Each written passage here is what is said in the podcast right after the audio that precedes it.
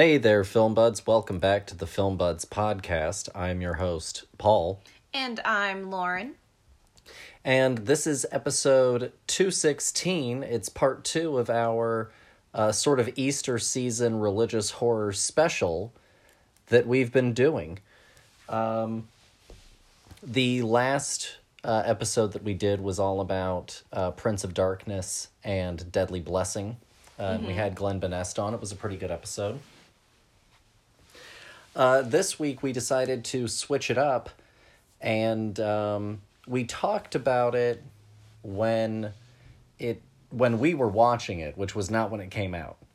Yes. Um, what we're doing is we decided to do a show, and we're doing Midnight Mass, um, which takes place during the Easter season. Uh, and so we decided uh, it takes place during Lent essentially. well, it starts at Lent and it, then Yeah. it goes to Easter. Like that's the time frame. and so um it's it's perfectly you know in time for this friday because uh it's it's going to be easter sunday this sunday and uh so we decided that we would go and do midnight mass um it's actually sort of two holidays happening big holidays happening this weekend um passover starts today when people are listening to it um friday Oh, cool. Mm-hmm. Oh, that, that this this all is is making a lot of sense. Uh, so so yeah that's that's sort of what we have in store we're we're going to go and and talk about the show um and we're going to talk about um catholicism and some of the some of the big themes and structures of the show and and sort of how we feel about Mike Flanagan overall and uh I think it's going to be a good episode overall. Um, I guess before we get started, just out of curiosity, what is your overall experience or familiarity with Catholicism? Oh, um, my experience with Catholicism. Um, so not a lot. I grew up in a in a uh, Black Baptist household. So everywhere from um old stuffy Black Baptist church in the South where the the preacher is is old as Methuselah and every and so is the congregation to um the the very like I guess Pentecostal black Southern Baptist church, very loud, people running, a lot of fun hats. Um, so Catholicism is like a foreign language for me. Uh, the only time I've ever been in the Catholic Church, actually, I lied. I've been in the Catholic Church twice. Um, one for mass, another we uh, sang at a wedding. Oh, okay. One, both times, we're we're in high school chorus. Oh, okay. Interesting. Um, and then my my my second time was a, a trip to LA um, with a with a was a, a chorus trip that I took in high school. Um, we ended up going to to mass because my chorus teacher was is Catholic, and so we all like we set up on the the top balcony of this very huge church. It was gigantic, and um, I don't remember the whole thing because I definitely fell asleep. so that's pretty much like my entire experience with Catholicism. Like I. I know that they they they're super enthusiastic about not having any fun in church. Um, okay. No, that's all. that's all interesting. Um, so I have been to um, Catholic services a few times. Okay. Um, I have some family members on on both sides of the family that are Catholic. Fascinating. I have um, I, I'm I'm I'm not sure how my uncle became Catholic. Maybe because of my aunt. I mean, marriage sounds right. Um, so I think that that's how how my uncle ended up becoming Catholic. I don't think that it's anything that was like sort of on either side of my family really. Um, I think it is something that for the most part, like a lot of my family like went into. You know what I mean? Like we don't Yeah. have like any like my grandparents weren't Catholic on either side of the family. Um but I've been to a few Catholic services before. I've been to like a a modern I, I don't think that it was a an overly orthodox um Catholic funeral service. Um I've never been to a funeral that wasn't for family, so I have no idea what that's like. Um, so it's it's quite the experience. Um, I've definitely done a lot of different types of churches. I once did a a weird kind of like ultra Baptist church that had like a laser light show and fog machines. Oh, um, that's weird. in um, Mississippi, I think it was. That's the weirdest Um, thing I've ever heard. That doesn't sound like any Baptist church I've ever been to. But honestly, like in a broad sense, my my understanding, I guess, of Christianity and its many many um fascinating avenues is very limited like um it's it's a constant like re- new thing of going deeper into into all of the the different doors of of christian No, yeah. Because they all, you know, have different rules. They all don't like each other for different reasons. They all think that they're the best version of it. But I didn't know that just being Baptist because I feel like everybody I knew was Baptist. So I was just like, oh, this is just what Christianity is. Like, period. So, um, I grew up Methodist. I went to a lot of Catholic services. They were always, it always felt like it was more, um, more serious of an event.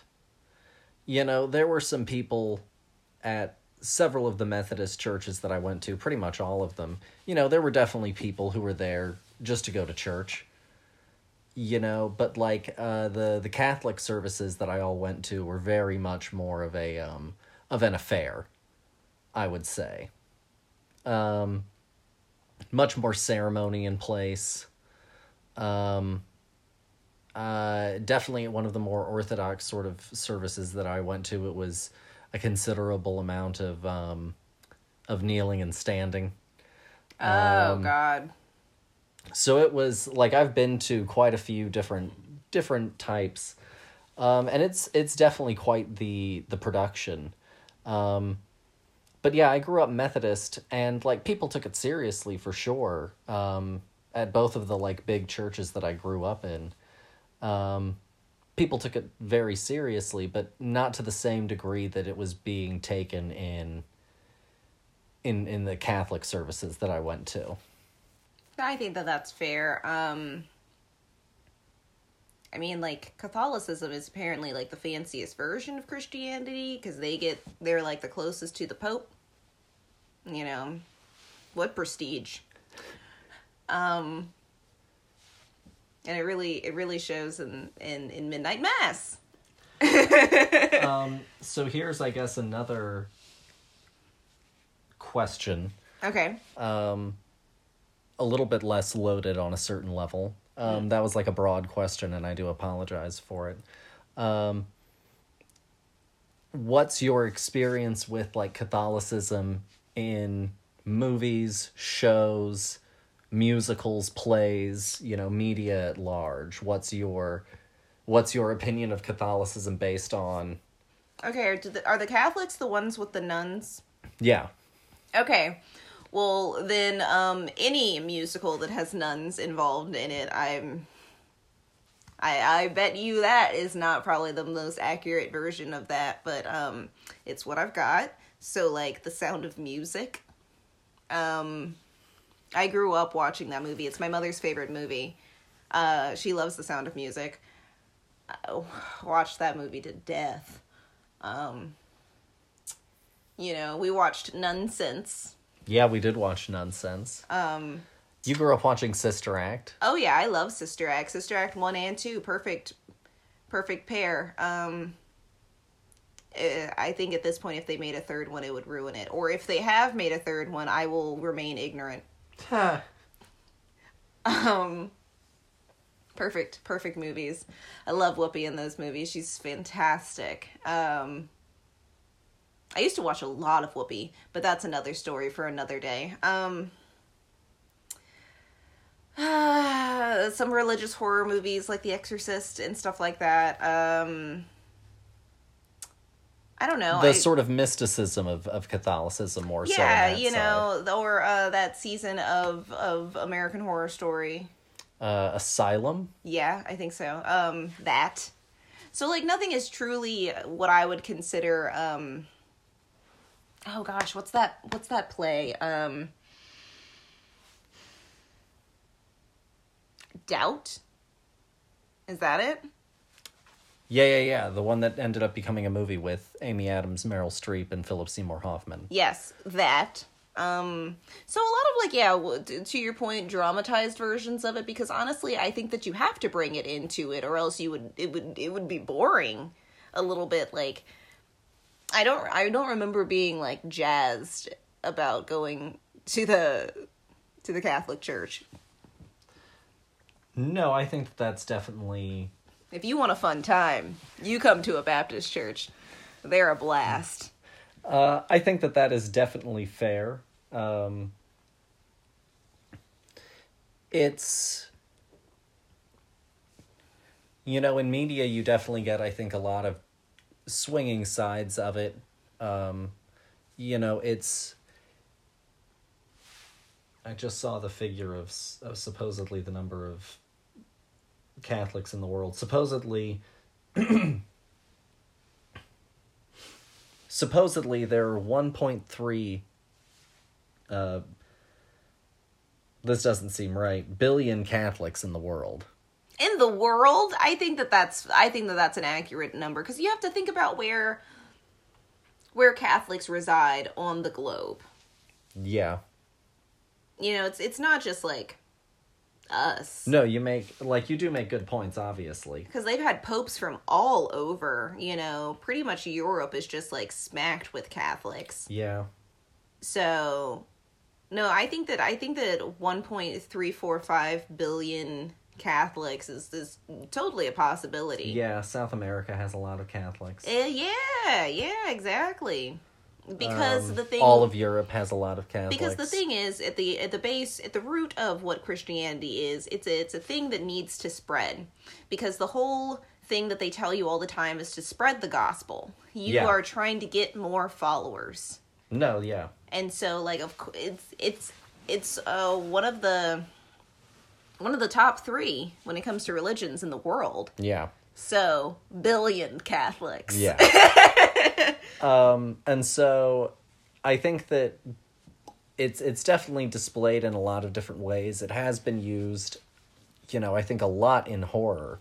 You real like if you really think about a lot of of horror movies in general that in- include religion, you know, it's it's not tis- typically like, you know, Episcopalian No, it's the it's the extremes. because they have all of the ceremony and all of also the history of that sort of mysticism layer which is also something that they tap into a lot with with horror and gothic things and um you know.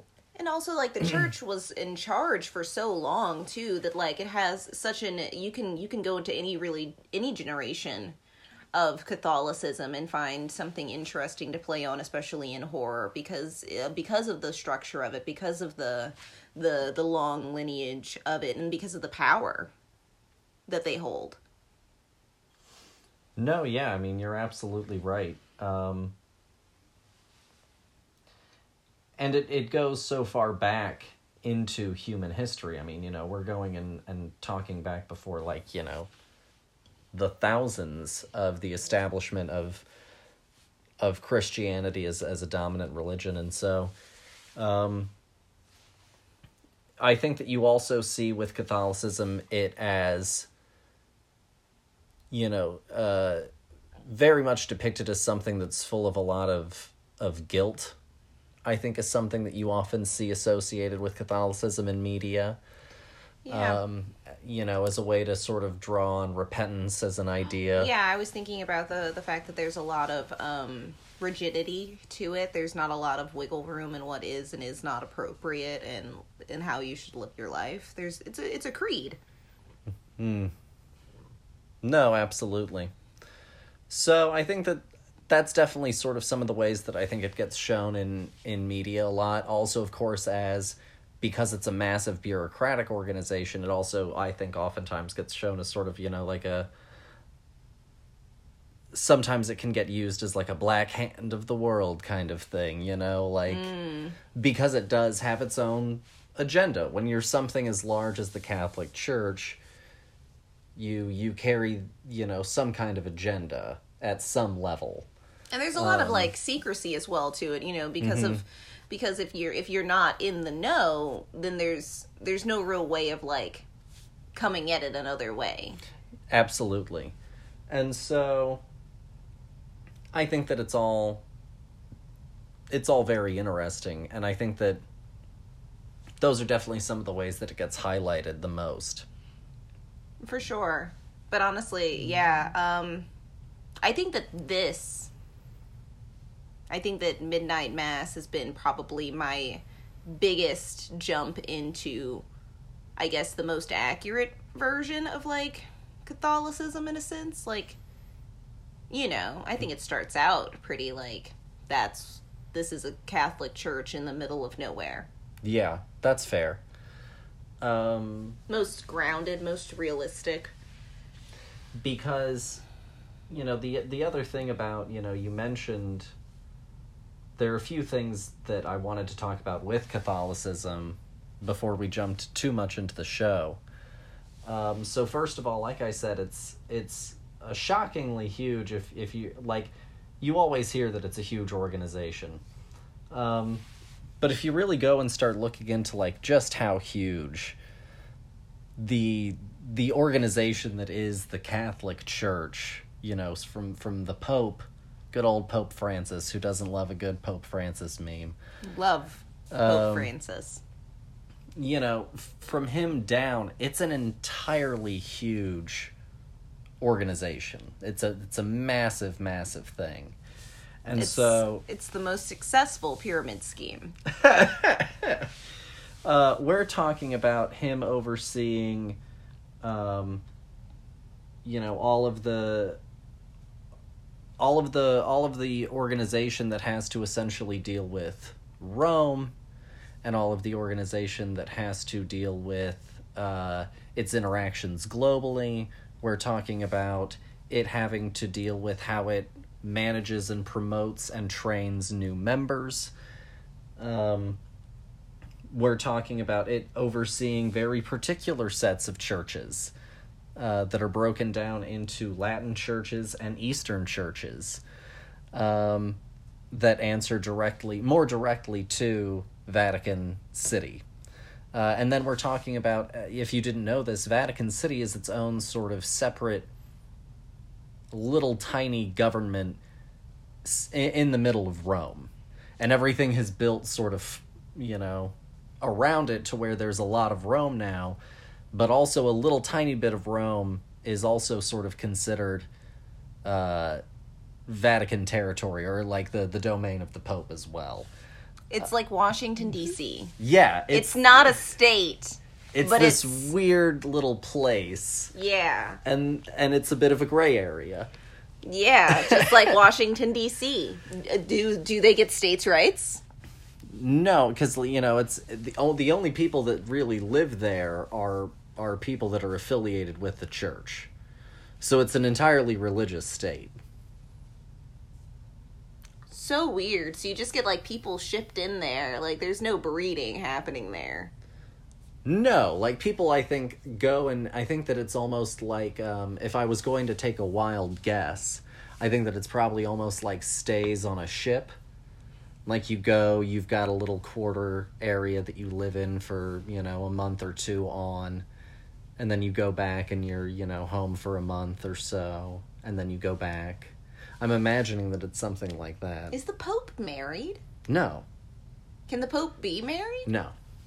Fascinating. Priest, no, I- no level of the of the priesthood can be married. Still? Yeah, Okay, okay. Maybe I'm mixing that up with another part of Christianity. Delightful. Um, I think it's Episcopals also kind of have like priests type figures or pastor type figures.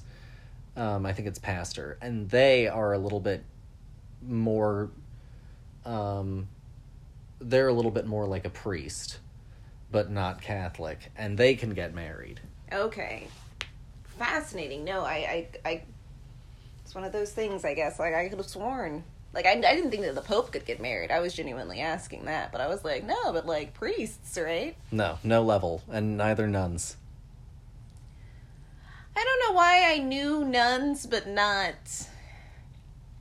You know, because like the whole thing is that they're married to God, but like you know, priests aren't married to God because ooh, they keeps calling God a he the whole time, and it kind of like defeats the whole like we don't like the gays thing. Um, but to your point, no, no level of them can, and I don't think that that's changing anytime in the near future. I mean, I I, mean, could be dead wrong. I don't keep up with Catholic That's affairs. that's a lot um, of just like sipping that Kool Aid.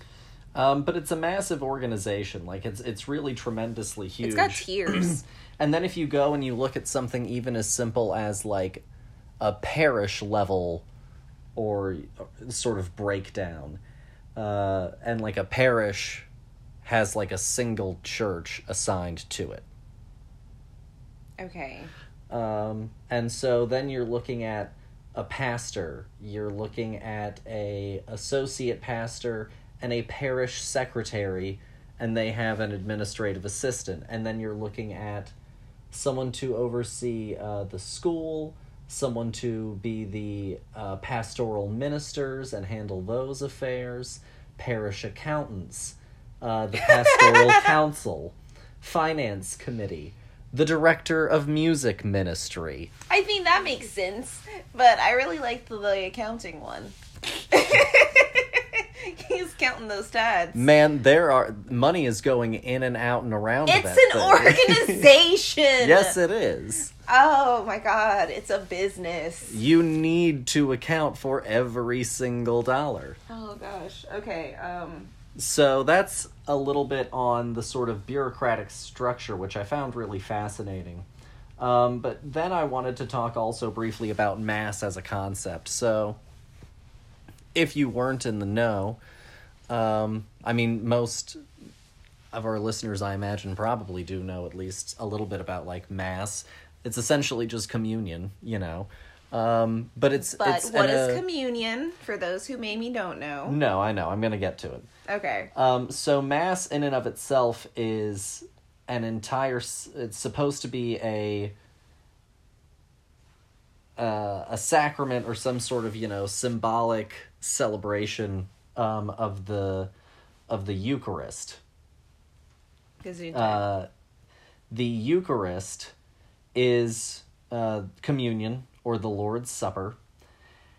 And Mass, in a Catholic sense, um, is broken down into a sort of two part system. Um, it's not just, you know, pulling out the bread, saying a quick prayer, and doing it. It's it's an entire sort of procedural thing that they have to do, uh, ceremonial thing that they have to do. and I said procedural, so I wanted to to clarify. Um, and so it's broken down into the liturgy of the Word and the liturgy of the Eucharist. And the liturgy of the Word uh, includes the the rites of passage of, of Mass. Um, it has a reading from the Bible, um, from the Old Testament, and then from the New Testament. Uh, it's then followed by uh, a homily or a or a sort of sermon,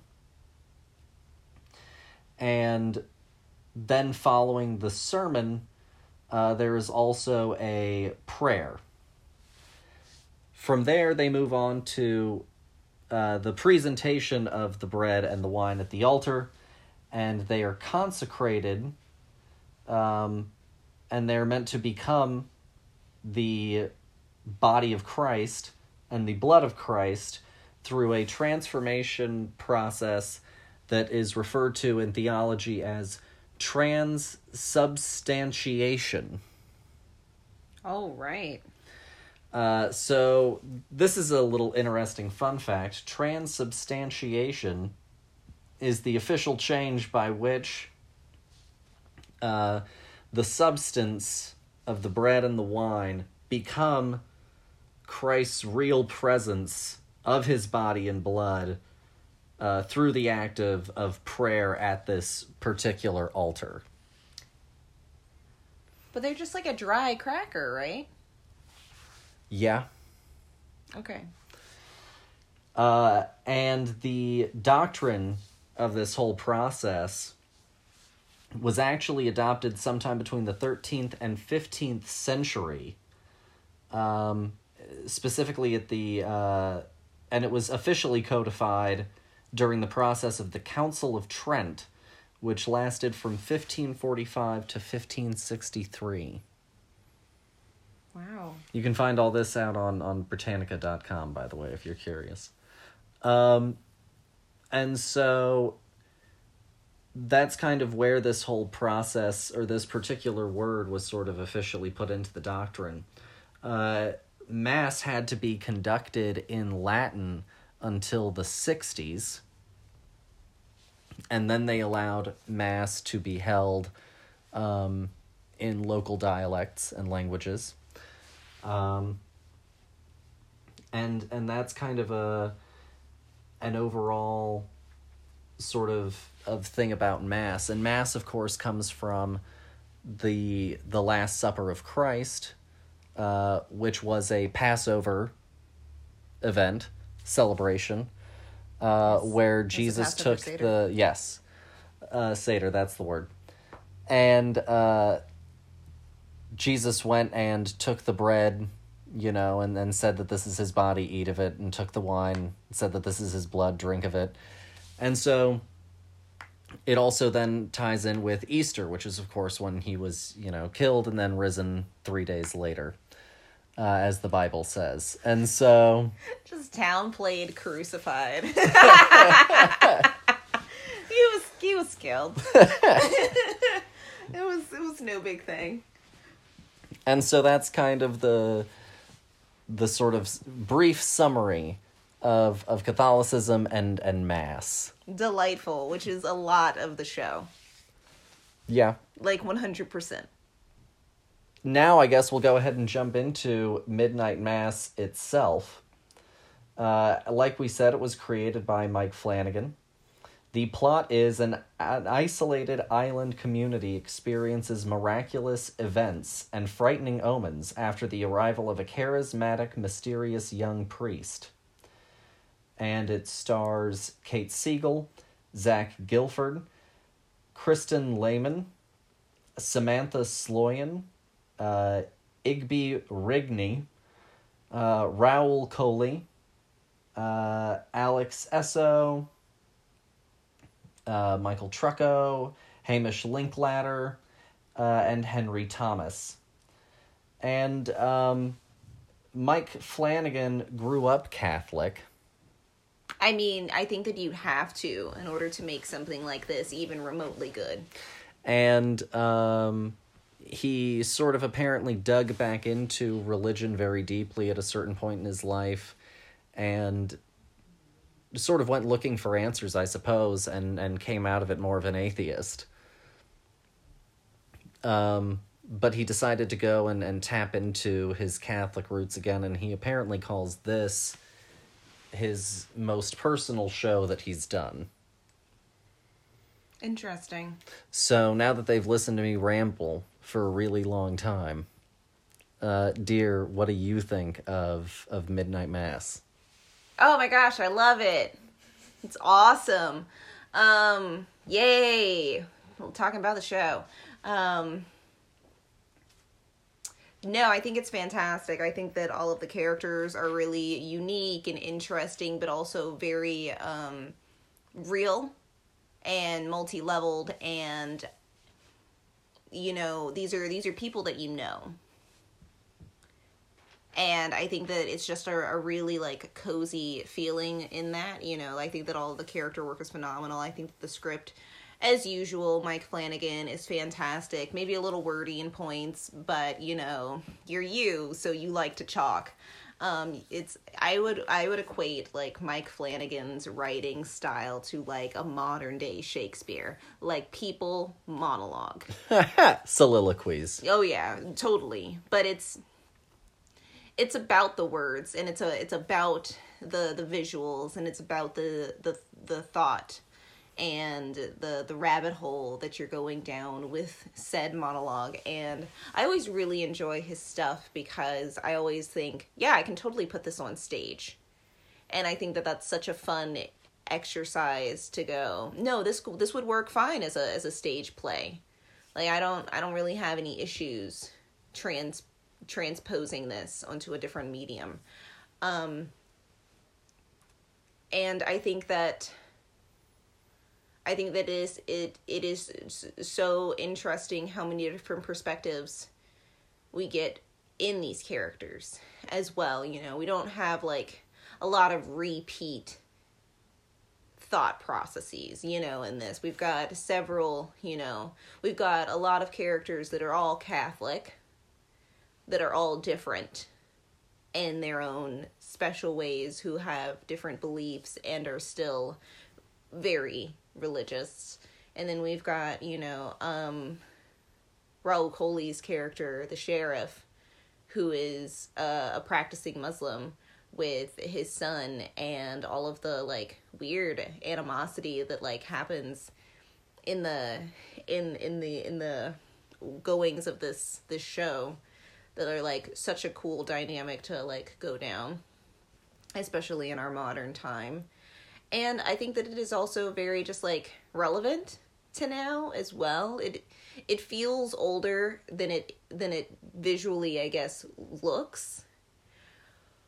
But I think that it is really like just a just a profoundly interesting narrative for what's going on right now not only in the world in our you know in our in our home communities as well you know things that are happening here in the states are crazy and i think that this for me really broke down a lot of different perspectives in a, in a very human way but also gave me like a good and a bad of each kind of varietal No, I see where you're at. It definitely you know, it definitely goes into um what it wants to talk about, which is is really the the dangers of of power um and you know things done in the in the name of of certain ideas that end up getting warped and skewed and and sort of twisted um, that we've seen happen time and time again. You know that Yeah. that continues to happen, and so it's it's a very timeless thing. You know, it's it's it's something that you see repeated so so frequently that it's it's sort of an archetypal story. Um, and I also think that you're right. I think that it it's a very lived in world. Um, I think that Mike Flanagan does a really, really good job here, you know, with like haunting of, of Hill House and Bly Manor.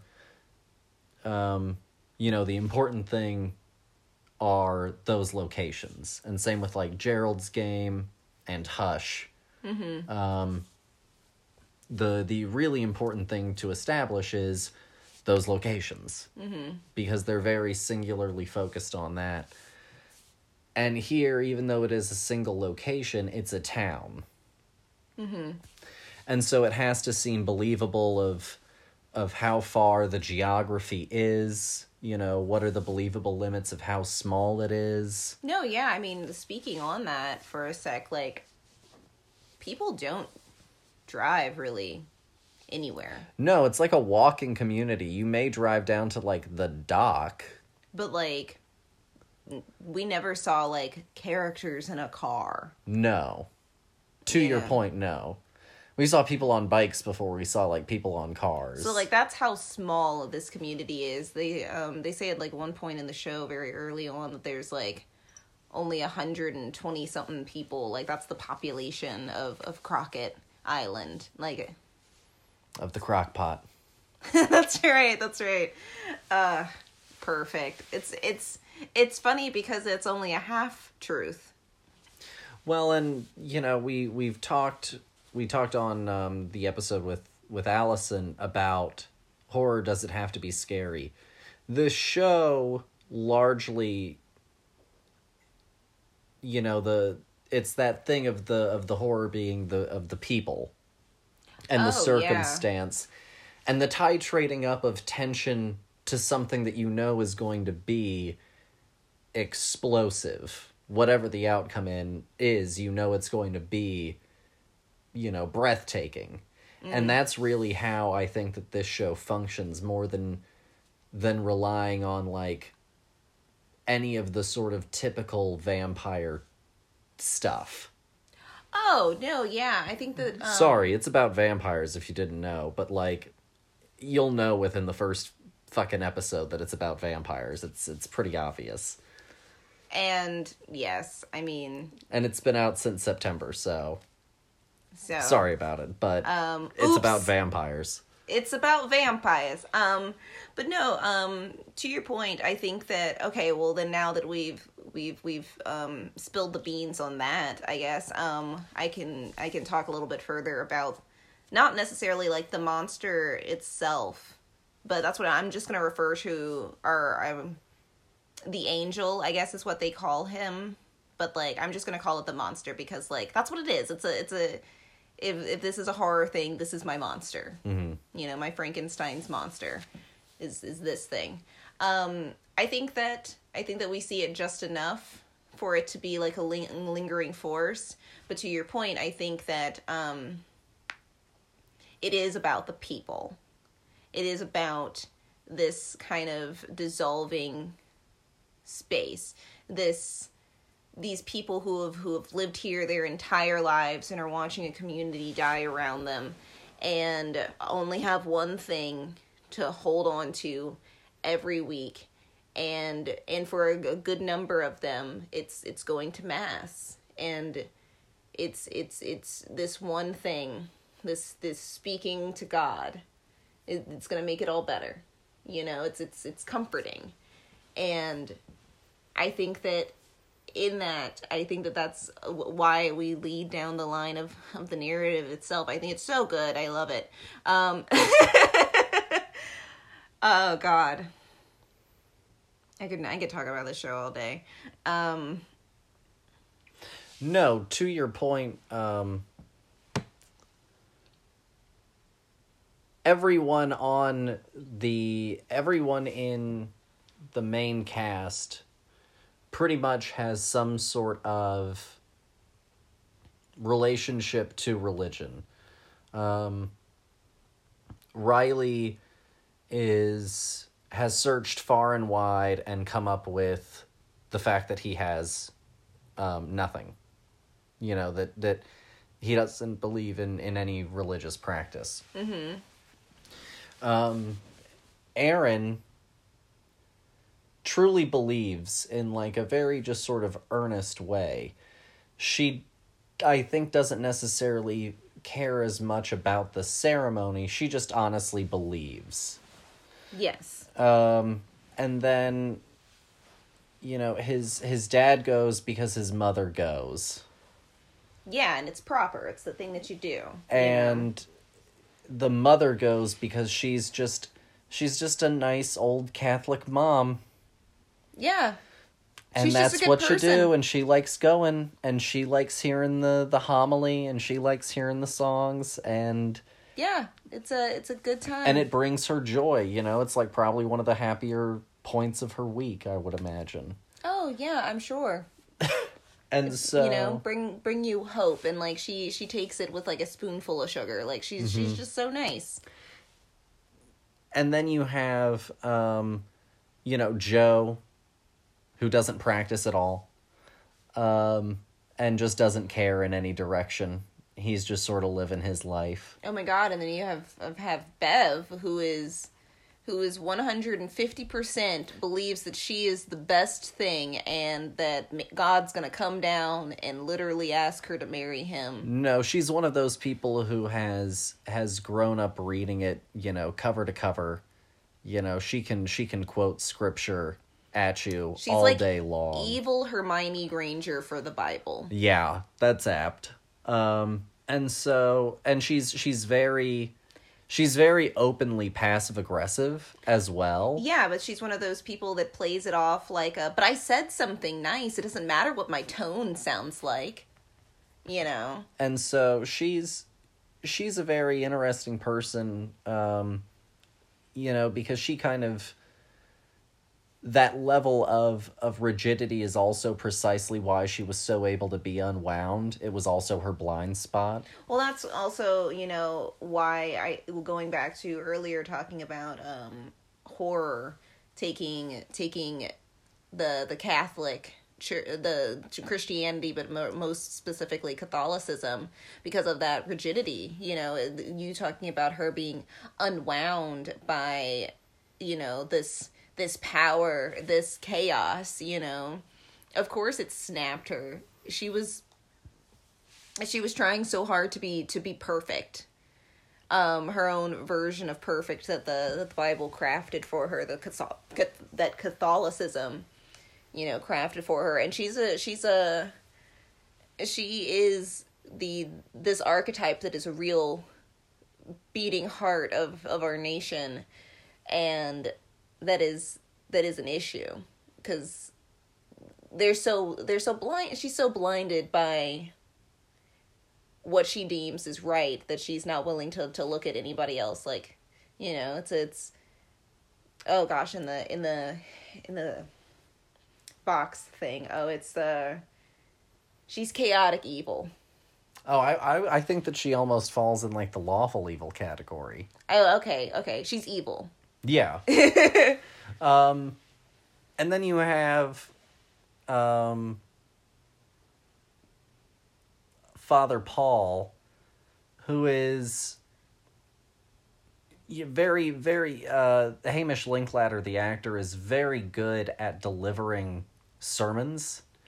Um oh yeah and he does a great job at playing this kind of conflicted believer character who is also sort of you know bought into without realizing it you know ultimate temptation in a way. Yeah. um and i think that he he does a really tremendous job in the show. Everyone does. I don't think that there's um a weak player in the group for me. Um No, because every everybody gets a moment to to really shine and like as characters really get to like have their you're to shut up and listen to me moment basically, you know. Everybody gets the monologue. It's it's not like a oh, those are the leads and everybody else just gets a few lines here and there. Like no, I think that I think that they they find a really great balance um in in the spotlight. Um, It's a real ensemble pl- piece. It is. Um, a few thoughts. Um, first, I think that you can read the show also beyond, you know, looking at the the Catholicism sort of level of it. I think you can also go and look at it um, as a show largely about recovery. Uh, and I think that uh, part of the reason that it's a personal journey for uh, Mike Flanagan is is he's multiple years sober now, uh, openly, well, honestly, And sorry, continue. and I think that like with Riley being a recovering alcoholic, uh, Erin being this woman who's trying to like get her life back together, um, the sheriff being this man who who hasn't gotten over the death of his wife. Um, you know, I think that you see a lot of different modes of of recovery and addiction as well. You know, Joe is actively an addict. Um, Father Paul is sort of addicted to God in a certain way, and also sort of his own idea of what he's looking for in Yeah. life with this second chance. Um, Keane is a, Bev is addicted to power. Ultimately, at the end of the day, any level of it that she can express over anyone Yeah. is something that she grabs onto. And so I think that you can also look at it as something about addiction and recovery as well. No, for sure. Um, and I, I think that I think that uh, I really enjoy this also for the the the true these are people um aspect of it. You know, everybody has has a good moment. Everybody has a crappy moment. You know, in this, nobody nobody gets to just walk away scot free, an innocent bystander. You know, everybody has their their good qualities and their bad qualities, which um, it's it's really nice to see. It's nice it's nice and balanced. They all feel real instead of like them feeling like caricatures. And like again, it is it is um very very talk heavy. It's very monologue show. And then but I think that it all works in context with the the the whole thing cuz it's I think it's it's a it's a it's a journey for recovery, but it's also like talking about things that people don't talk about. Mm-hmm. You know what I mean? Always the the hush hush thoughts. Like it's it's really like putting a stage for for a lot of different ideas to float them all in the same space with equal importance and you know that's that that doesn't happen too often No. Um, I think the other thing that's worth talking about um, is that this is definitely very heavily inspired by um, Stephen King. yes I think. Um, I think that he, as a as a writer overall and a creator overall, is very heavily inspired by King. Um, but this in particular has a lot of that DNA of um, Salem's Lot, of desperation. Um, you know, you've got like the teen sort of like, you know, kids with too much time on their hands kind of of stuff that that King does in things like Stand by Me and and It where they're going to the uppers for for necking and smoking reefer and uh, you know I think for that you get necking. um, I think that you get a lot of those like Stephen King tones and textures, and I think that that also works with the fact that the other two Netflix shows that he's done, um, Haunting of Hill House and Haunting of Bly Manor, are sort of collective works of two different writers, and I think that that sort of is a similar thing here with King, with it being very heavily influenced by like a lot of of King isms. No, I think that that's totally fair, and I think that that's also why it works. Um, you know, as as cliche, I guess as it's as it may sound, like King has made a very successful career out of doing this. Like his books sell because it's because they're good. It's because they're interesting. You know, not everyone is a Jim, but they're all like a crazy world and a and a crazy ride to go down. And you know, nobody writes them like King. So like watching this, yes, it, de- it definitely oozes with Salem's Lot, um, and for sure with the with the Stand by Me aesthetic of the of the necking. It's great. Um, that's you know that's what they're that's what they're doing. They're sneaking away at night, you know, to to go and hang out and just be teens. Um, No, that's right. um, it's but i think that that's also why it feels like so comfortable so lived in as well because like king also can can create a fantastic uh world um Uh, and you know, also, um, he's done a lot of things that touch on religious tones as well. mhm. Um, and like Bev King, I think, is right up there with sort of like the okay The carrie's, Carrie's mom. mom. yes Um, yes or um, uh, oh, I'm blanking on uh, Misery. oh that's what i was thinking but Mhm. Kathy I- Bates's character in Misery. is that character religious No, but she's psychotic. well yeah that's fair Uh, Annie Wilkes, there we go. I can't believe I forgot that. Um, no, she reminded me a lot of Annie Wilkes as well. No, I think that that's totally fair. Um, This, very prim and proper, put together. but obsessed. hmm You know, um, that's that's that's really interesting. Um, I I do want to talk about our monster. I do want to talk about our our literal vampire for a second. Um, I think he looks great.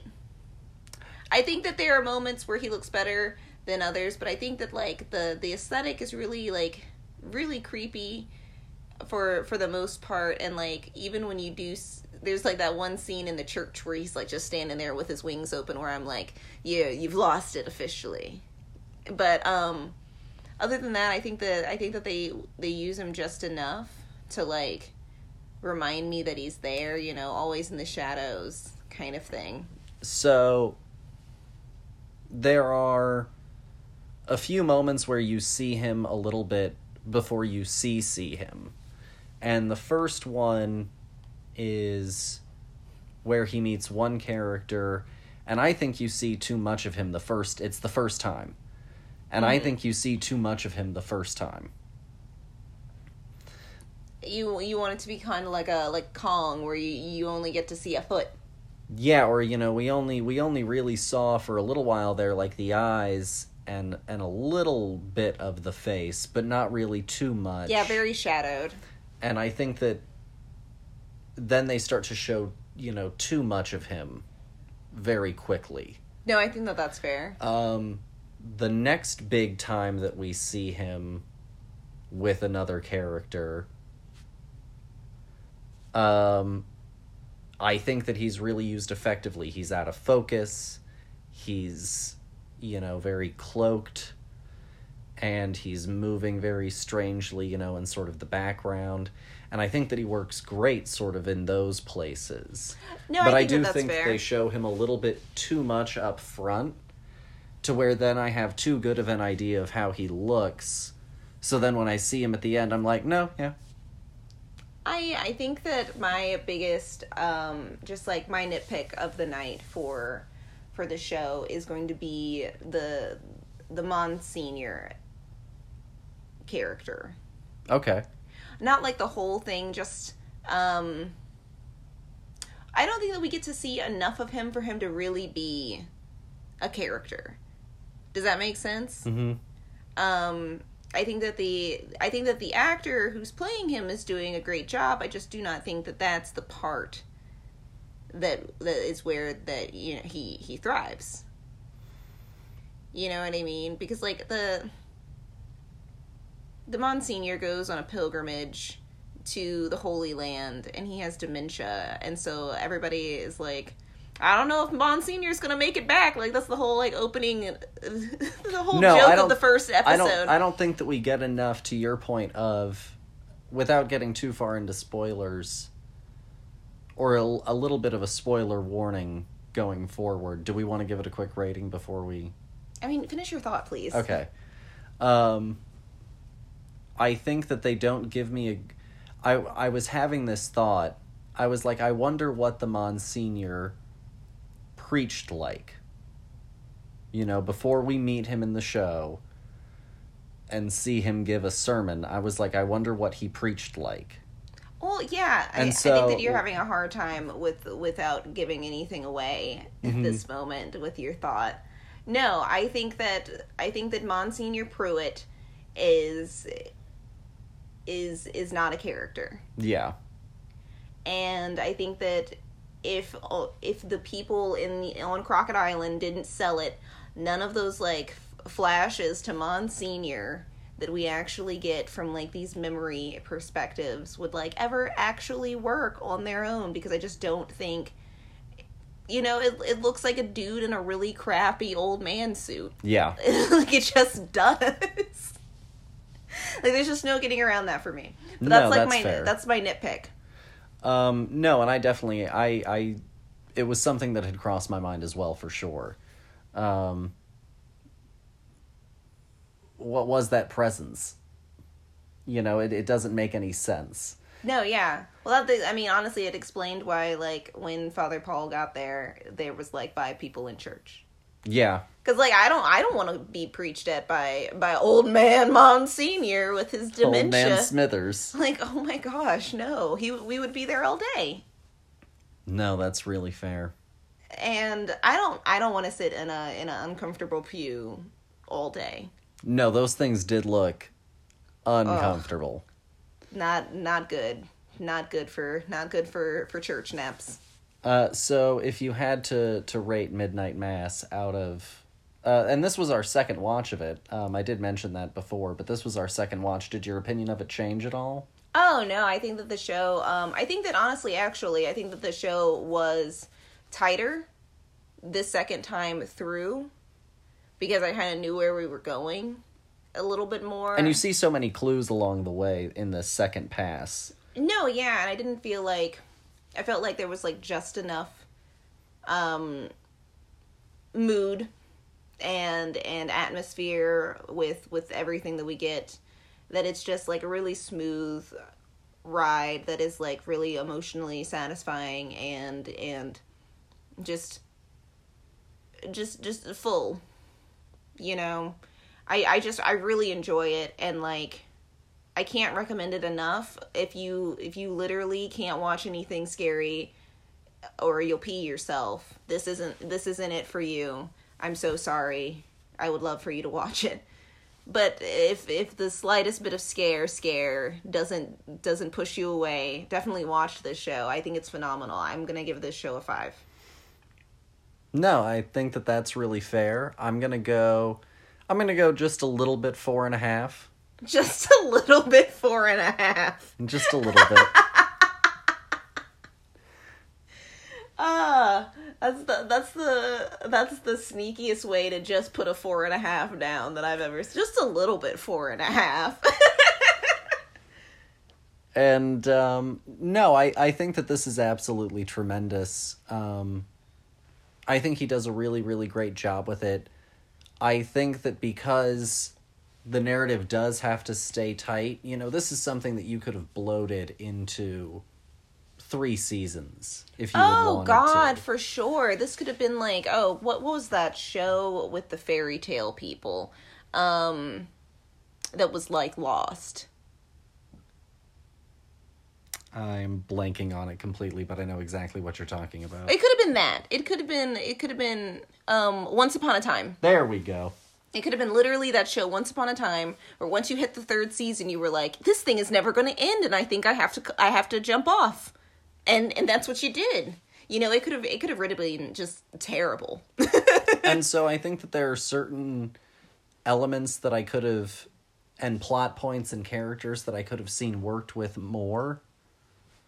Um, but beyond that, um, no, I think it's absolutely tremendous because it does really focus in, and it could have been so bloated of a of a story, and I think he tells one that's impactful, that's human, um, that that stands by you know exactly what it is um, to the end, and I think it also does a good job of of using Catholicism to its its fullest potential as as something that is um,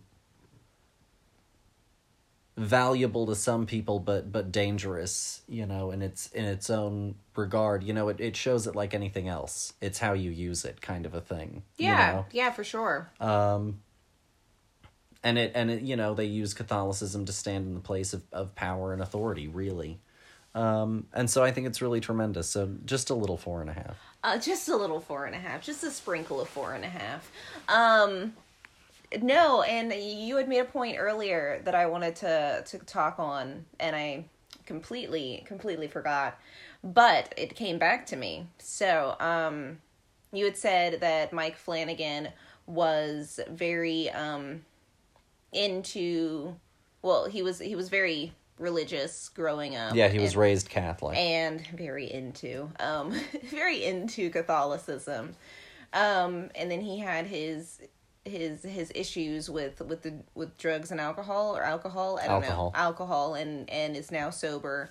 And so i was like the the riley character is 150,000% and became an atheist. 150,000%. Yeah, he he pulled a Stephen King and he He's just, just put he just Mike Flanagan is right there. I don't know what Mike Flanagan looks like, but now he looks like Riley in my brain because that's him. no, he pulled a he pulled a hard Stephen King. Um, you know, cuz Stephen King put bookish writers Oh yeah, and everything because that's exactly uh, English teacher. teachers. Ah, uh, yes. Um, no, for sure, and I, I, I really enjoyed the fact that like everybody kind of got their their moment to shine. Like I've never seen somebody like spit out like the the Bible like it was the the hottest lyrics on your favorite rap album. Like they were they were they were saying those lines like they they were in a, in a goddamn Shakespeare play and I was like, "Wow. This is the only way to to read the Bible." I think that if the Bible was a legit stage play with these people playing it and Mike Flanagan directing it, I think I would actually like sit down and be like, "All right, I'm going to I'm going to learn about the Bible today." Well, if you think about it, especially I think some of the Old Testament stuff. Old um, Testament is bananas. It's kind of like the first horror imagery, you know, of storytelling for a lot of people. Well, yeah. People yeah, being it's, turned into salt, monsters, it's it's, it's a giants. It's to keep people in line so it's to tell you all of the bad things that happen to people who step out and all the good things that happen to people who stay in the in the way and that's how you get to live a good and happy boring uh safe life. And so it's it's it's also a pretty you know i was thinking about it and you know looking at the numbers of people it's also such a foundational text that when you're looking at the bible and storytelling whether it's just you know non-horror storytelling you've got so many archetypes that are baked into storytelling that come from the bible. Oh it's a david and goliath story. You know um and so you've got so many of these foundational, fundamental concepts and archetypes of storytelling that great stories have been told with that are based on formulas that, you know, go all the way back to the Bible of storytelling. Um, and then with horror, so many of, you know, the transgressions and the the things that are repressed and the things that return are are things that transgress largely the societal laws and norms that have been set up by a culture, you know, fundamentally influenced by the Bible and the dominant culture. I mean, honestly, you're right because, like, I mean, like I said earlier, this the, at the at the core of of Christianity is to to spread, to get more of of itself. It's, um, unlike other religions that are either like a family based thing that spreads that way through traditions and through children, um, or and then there's like you know the other option of just it being a religion that people go to to find something for them for, of themselves. But like no christianity like of course it it is in our foundational stories and we have these just terms that we use and people understand what that means because of the fact that it is it is polluted every part of of of western culture honestly you know even even to the point where now we we celebrate you know christmas with the with the birth of jesus and santa claus in the in in equal amounts of like enthusiasm No, You know? yeah, absolutely. i mean most of our bank holidays are, are based around christian you know things so i i think that you know of course it it makes total sense but like and then you would go somewhere else and in the in the world that christianity isn't the dominant religion in that area and i'm sure that these things would you know be be completely new to them. Or like something that like maybe somebody talked about down the road kind of like how uh, no, I'm not gonna disc- not gonna compare it to any way that we describe other other religions because You know, going to um, Mother India, so much of that story was based on like um, Hindu narratives and Hindu yes, stories. yes, yes, yes. Yes. It was it was it was a that was an epic in itself too. Um, but no, so that's I I think that religious horror is a very fascinating concept um, because again so much of it is so fundamental to to the dominant sort of mainstream heteronormative you know culture of of the west. Um, and um, you know it's it's it's something that has and and you see it across the whole spectrum great beauty and and possibility you know for people and you see that in storytelling. Uh, but then you also go and and it absolutely is the perfect sort of playground for creating not just monsters that sort of break the the norms of of Catholicism and Christianity, but also um, uh, end up becoming sort of foundational narrative storytelling elements. You know? I loved how much they wove the Bible and and made it literal and made it a part of the plot and made it like just uh it was it was it was so tight. It was so good. They would you know i i loved how much they were like this is eat of my flesh was not just like a a figurative thing anymore. It was a it was a literal concept that these people were like yes i will drink of your blood. Like let's make this a normal thing. That's there was there was no like there were no red flags going up in like any of these people's mind. Not a lot of them honestly. Everybody was like yeah no. This is this is right. This guy is onto something over here. You know and then there were just like a few people who who were just like no this is this is wrong. This is weird. Why are what are we talking about?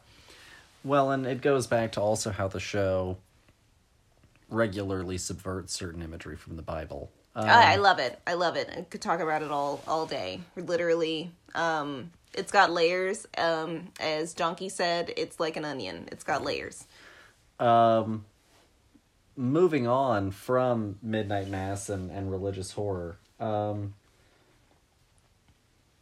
there were a few things that I thought that we could could touch on as just sort of some some final notes. Um, first of all, relating to Mike Flanagan, um, Frank Langella was cast in his new The Fall of the House of Usher show, which is a culmination of Edgar Allan Poe works into one series. Um, Wait, why is it called the Fall of Usher? That's a that's a Poe story. Oh, okay. You, you know where my brain went? Hmm. Right to the singer. Oh no, I thought it was gonna be like like an OJ thing, but about Usher. no. Close, but no cigar. Oh gosh! And you said El- Edgar Allan Poe, and I was like, wait, wait. Um, and it's got a whole bunch of of um, classic Flanagan players, uh, like Rahul Kohli. Um, Ah, Rahul Kohli. I'm so happy for your career. but then it also has uh, Mark Hamill, Oh, and it it had Frank Langella, um, but he so real quick, who is Frank Langella? the idiot um, asshole judge from um, Trial of the Chicago Seven. Oh, yes, yes, yes. Thank you. I I needed a face. I really did. I didn't know that man's name. Uh, he has left the show after an investigation for misconduct, Oh. and they're apparently pretty far into production, so they're going to have to recast the role and I imagine do some reshoots. Um, but I mean, if if you know, Suicide Squad could do it with um, with one of its principal characters, then I'm sure that that Mike Flanagan can manage, Which or not sui- Suicide Squad, um, Army of- Peacemaker. Wait. the Peacemaker show they did reshoots with um with one of the principal characters. Oh, yes, yes, yes. Mm-hmm. The um Vigilante. Yes. Thank Oh my gosh. I was like, what on earth are you talking about? I was too busy thinking about um, Army of Darkness. But no, yeah, um Frank Langella was going to be in it, but they had to recast or they're going to have to recast. Um you know, I'm glad that there were appropriate actions taken after there was, you know, a complaint filed, and that appropriate action, you know, led to the to the right consequences of behavior. Um, yeah, no, that was really quick. They were like, no, we're not going to wait until we're going to pretend like they're not in this at all in all of our marketing. Cough, cough, cough. The the the murder on the Nile or whatever the hell that movie's name is. Oh, Death on the Nile. yeah, where it's like it definitely doesn't have Armie, Armie Hammer Hammer. in it. Don't you fret. He's nowhere near here. Who? She's the bride, but to no one. Um, no, and you know Frank Langella um, is a is a great actor. Um, you know who who has has done a lot of of really wonderful things. Um, I did not enjoy him in Trial of the Chicago Seven. I thought he was a little one note. I Uh, don't and- remember a lot of that movie. but uh you know it is good that he faced the the correct consequences for his actions uh it's a it's a shame that that happened Yeah, well, Um, you know, sometimes when you act like an asshole, you got to get the the right no i i punishment, or else you'll continue to act like that, and then you won't be able to become the beautiful, amazing person that you're supposed to be. no that's that's that's fair. Um but no it's um i'm not sure who they're going to recast with. They haven't said anything. I'm not sure who i can think of off the top of my head that i consider like The a Frank. Langella type. And I don't No, know also fair. what the character is, so it's also kind of hard to just sort of guess which of the Frank Langella types you needed. No, that's fair. My Does- brain is oh, just saying, constantly screaming, not Chevy. I was thinking, you know, it depends. I think that you could potentially go with um with maybe like a Dustin Hoffman. Oh, Dustin Hoffman is good. Um, I was, I had somebody, but I don't know his name, and so I've been trying to desperately think of something that I can name that he's been in, which is has been a rabbit hole for me. Um, I think I've got a, another suggestion for an actor who is considerably, I believe, older. No, he's around the same age as Langella. Um, they could go with Michael Gambon, The Bambino. Um. the the second Dumbledore. Oh. He's a Frank Langella type. No, yeah. I was just thinking about him running down those stairs and screaming at Harry Potter. Did you put your name in that goblet? um, beyond that, um, we watched the Stranger Things 4 trailer uh, this week. Uh, what did you think of it, dear? Um, I'm I'm excited about it. I am. I I really enjoy the franchise, and I I I know that I'm going to like it. Right now, the the commercial, the Trailer? trailer. Thank you. Gosh, I don't know why my brain just is like shut down. Um, I thought that the trailer was fine. I'm, I'm I think that that's probably where I live with the trailer itself. It's like it's it's very safe. It's like look, here's all of your favorite characters doing things again. I wish they didn't show the monster at the end. Um I, that would have been a nice reveal. I, I I that's how I felt about them showing David Harbour. Mm, that's fair. I was like, you could have let me linger a little bit more about this. Like, I think that I would have been a little bit more excited when he showed up if I didn't know that he was literally going to be there, considering, like, he maybe died in the last season. But now, now we know. I don't, that's that's it. I don't even need to watch the show now. No, I, I get where you're coming from with that. Uh, I Um, think that this is going to be the last season, which I think is probably for the best. No, I think that that's fair. Um, I, it, it feels like a last season. The, the the plot from what we got gathered from the trailer feels very much like a we're we're wrapping this thing right on up. Um, we're gonna have one more final bang with with our favorite players doing our favorite things, monsters in another dimension, and we're gonna we're gonna put a bow on this and call it a day. Um, I'll be curious to see what they're kind of pulling on reference wise for this one. Um, you know, they always pick particular films and filmmakers to use as influence for each season.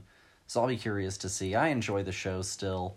Season one is still the best one. Mm-hmm. Uh, I prefer season three to season two, but like nothing has really touched that first season. Um, the last thing that I wanted to talk about was they announced the Cannes film uh, uh, list, the lineup. Okay. Uh, the Cannes Film Festival is, of course, a French film festival. I'm not going to read the whole list. So are you saying can is in like a can of beans, or are you saying cam is in a camera? Uh, it's it's C A N N E S. It's the it's where it is. It's the location. Oh. Well, that was definitely not on my radar. I don't speak French. Um, so I won't, like I said, I won't read you the whole list. They have a few things that are there in varying contexts. Um, one is a new film, 3,000 Years of Longing, from George Miller, who directed Mad Max Fury Road. Um, they're also going to be showing there the Elvis film by Baz Luhrmann. Is that really how you spell Baz? Fascinating. Uh, and then the big one, uh, oh, they've got a Jerry Lee Lewis documentary coming from Ethan Coen.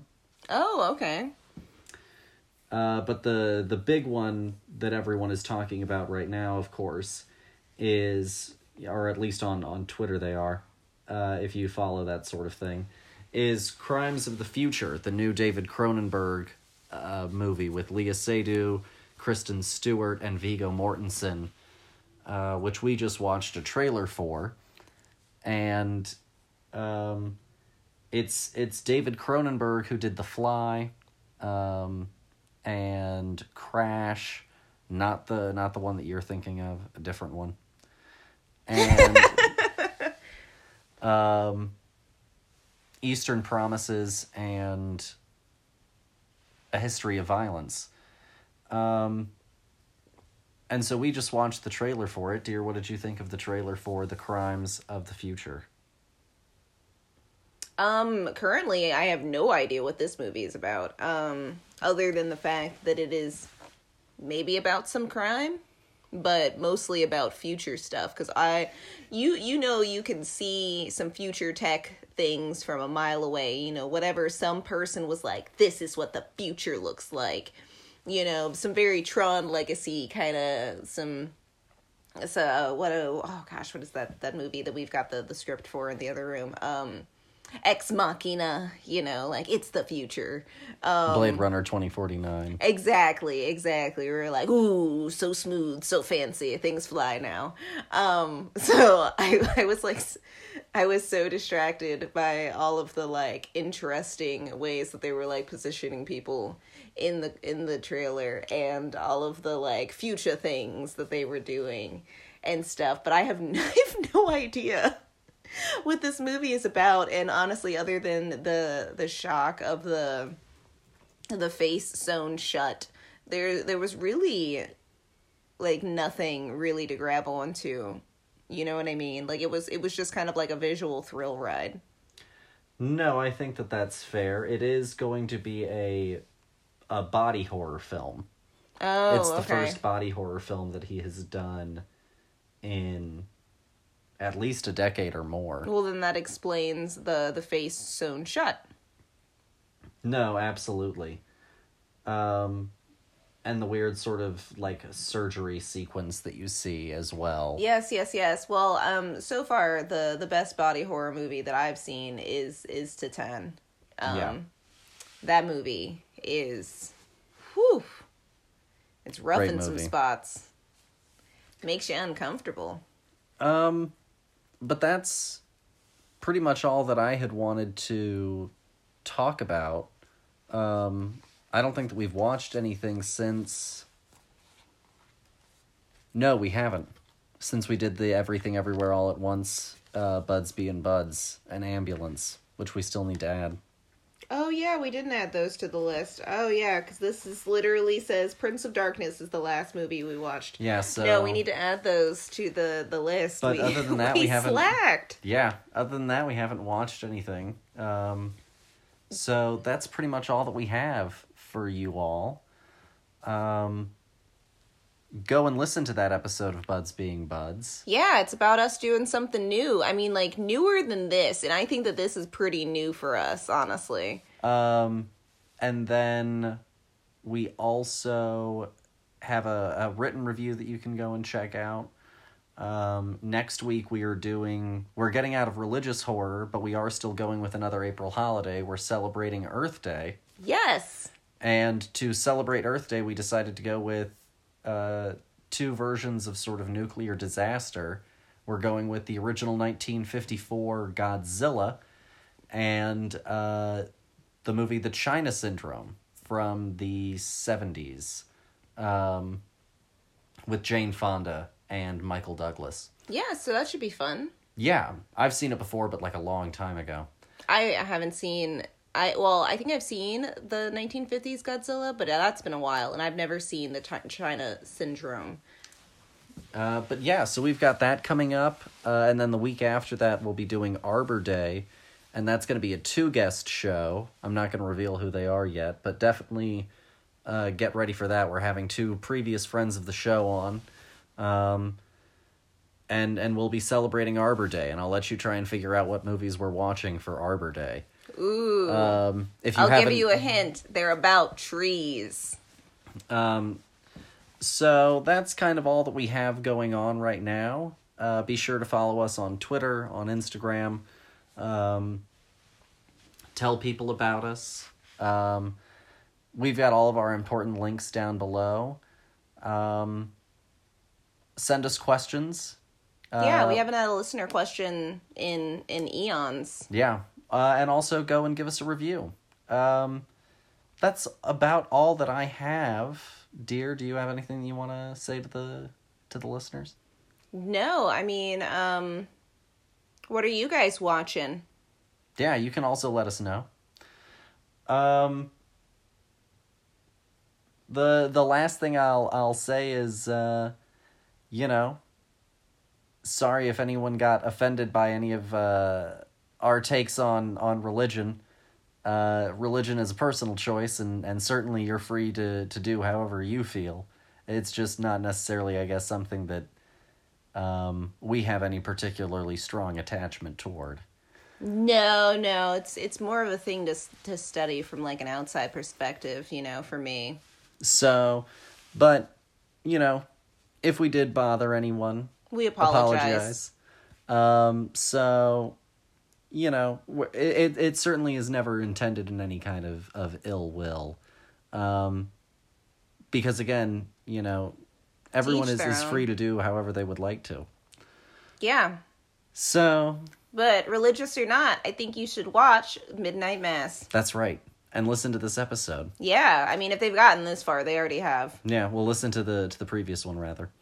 Um, but thanks you guys for listening, and we'll talk to you all next week. Bye. Bye.